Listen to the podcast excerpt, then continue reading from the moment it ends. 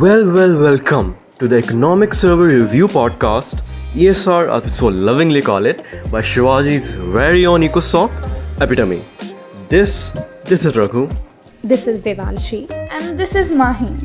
Today we'll take you on the joyride through the bellies of India's sovereign credit rating kerfuffle. Hmm, that's quite the word there, Mahi. Kerfuffle. It paints quite the picture, doesn't it? But is it though? Is it really a kerfuffle? It sure is, Raghu. This whole thing is like a popularity contest. Like we have all been there in a high school classroom or for our farewell. There's these pageants to rate the batch queen and king, right? And all the kids put down their ratings of the candidates graded on summarized criteria. And these criteria are basically like Mr. Mr. or Mrs. well dressed or or the most talented person, like anything of that sort and I'm really sorry 2021 batch here. so the sovereign credit ratings or SCRs, let's call them, are essentially the same. Hmm. you have got these big wig corporate rating agencies at the top and they make the little analytical tables and arrive at the destiny of countries as a whole. Whoa, so it's like a talent show, you know? It's like Indian Idol or India's Got Talent if that's a thing. But only in this case, it's for the whole wide world. You know, the economy is the whole globe around. Yeah, right.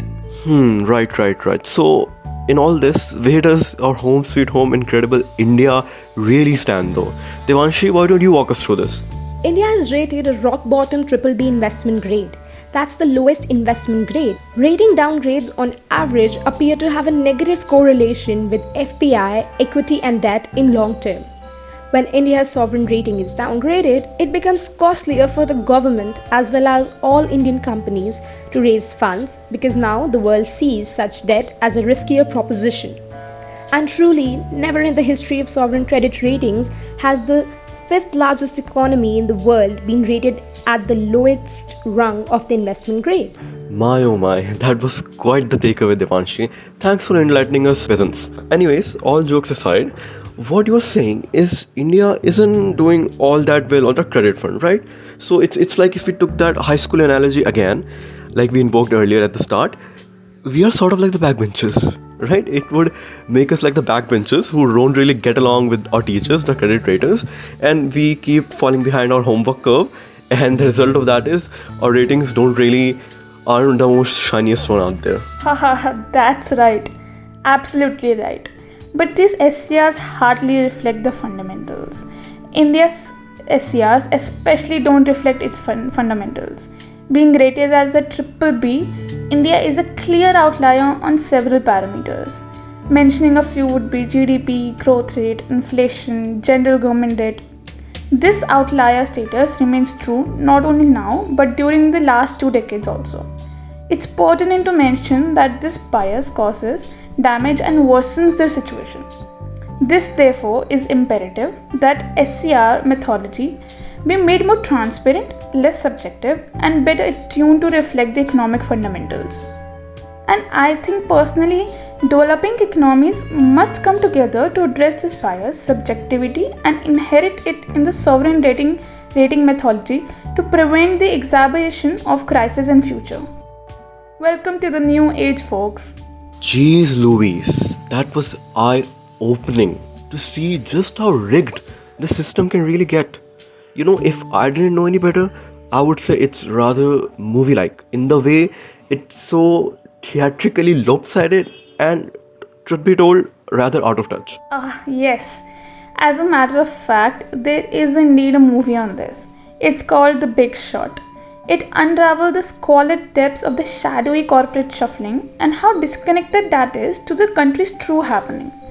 So the big 3 rating agencies include Moody's, S&P, Fitch Group. They're primarily located in United States and they, they dominate 80% of the international market. I mean that is a huge number, right? And it is more amazing to know that most of the rest 20% are their subsidiary companies. So that gives a lot of power and authority, authority to these SCR. And indeed, flipping through the history pages back to 2008 GFC, we should remember how they went from rating junk bonds, a solid double A rating to Lehman Brothers, an investment grade of A, till the day before its collapse straight to bankruptcy. They have done all the dirty work. Perhaps to no surprise, under the table game was on the roll. And moreover, these agencies are trusted worldwide, which gives them unprecedented power and authority. But we should be sharp witted enough to understand that they work for their own vested interest and behold no faith. We know how the saying goes it ain't what you don't know that gets you into trouble, it is what you know for sure that just ain't so. That's exactly what. Mahi, I remember the whole GFC fiasco and how devastating it was for the whole world around. It should really serve as a death knell for the legitimacy of such credit ratings. Wouldn't you agree? Most certainly, I would. And I literally loved your quote from the big short, Devanshi. It really sums it up. Alright, so essentially, this is not something to really take at heart. Anyhow, all that aside, that's well and good as an economist. However, as a human, as a layman, as a student perhaps, and you know, technically, if you think about it, since we are all the taxpayers, we are sort of like the parents if the country was a student you know it's we are the financial guardians. So we have this parental responsibility to be the shareholders in, the, in our uh, financial economic prosperity uh, prospectus anyhow so as a parent should i be worried that my country's plummeting report card is not uh, not the top of the class is it time to get extra tuitions or you know something like that uh, maybe discipline them or something. I don't know. You tell me. Arey, no, no, relax. It's not some deal breaker. But yes, credit ratings do play a large role in a potential investor's decision whether or not to purchase bonds. A poor credit rating is a risky investment. It indicates a larger probability that the company will be unable to make its bond payment. And as they say, ignorance is a bliss. And that's what the financial predators are banking on your ignorance making them blissfully rich. The ratings also impacts market volatility, so an investor needs to self-evaluate his every movement. Exactly. Plus there is more to it than just caution. We have got loads to be positive about going forward into the future. We as a country have a dynamic demographic. With an average age of 29, we outlie almost all the developed countries. We are a consumer economy. We earn, we consume, we spend, which keeps on greasing the cycle. It's a boon for our economy, and if the future policies complement our potential demographic advantage, the future is going to be quite gloomy. Hmm, so you're telling me that our country still has hope. It can still top the class when the end semester exams come around, right? Classic backbencher fashion, I would say.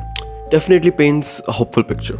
Oh, absolutely but we need to make sure that we don't keep flunking on our homeworks. A robust GDP is an absolute must with a smooth flow of credit creation. Right. And the lack of complying that our country is riddled with ends up forcing the governments to allocate more to debt servicing costs like interest payments. Less money will be available for social grants, investment priorities, creating jobs, and ultimately reducing the GDP growth potential of the country. More interest payments also crowds out other critical spending, social services being a prime example. Indeed. Low investment grade also means that there will be less foreign direct investments, which plays a crucial role in any country's growth. Flipping the pages of history, we can clearly see that one of the promising reasons for any country's prosperity is augmented every year as it is the case with, say, China, Japan, and especially Hong Kong. But the biggest threat to that end is the NPA fiasco. Oh, I'm really glad you mentioned that whole NPA conundrum. It's quite the haunting proposition that definitely needs proper attention, medication, and operation. And we, the whole ESR podcast squad, will be covering it with our chapter 7. So definitely stay tuned for that. yes, economics is always holistic. With so many moving parts, each one tugging at the other, really can't wait to find out more. Yeah, can't wait for more. Especially with all the silver linings we have as a country in this sovereign credit rating department, we still need to be aware of the surroundings cautionary tales. That's right, you guys. We, as a rational consumer, will surely stay on the right path just as long as we are aware, just as long as we are diligent and keep in touch with the latest updates, you know, like the Jago Grahak Jago thing. Nevertheless, for those of you at home, in your blankets and your sofas, you've got us to keep watch to keep you know stay as the guardsmen at the doors updating you with the latest developments and the latest happenings all served on a silver platter ever so luxuriously Rajdhani Express style. Yes, we are your friendly neighborhood economist, keeping you abreast with the latest updates. Right. Catch you on the flip side with chapter 4 now. Don't miss the chapter 7 NP discussion. See you soon. Bas alvida na kehna. Bye. Bye bye everyone. See you.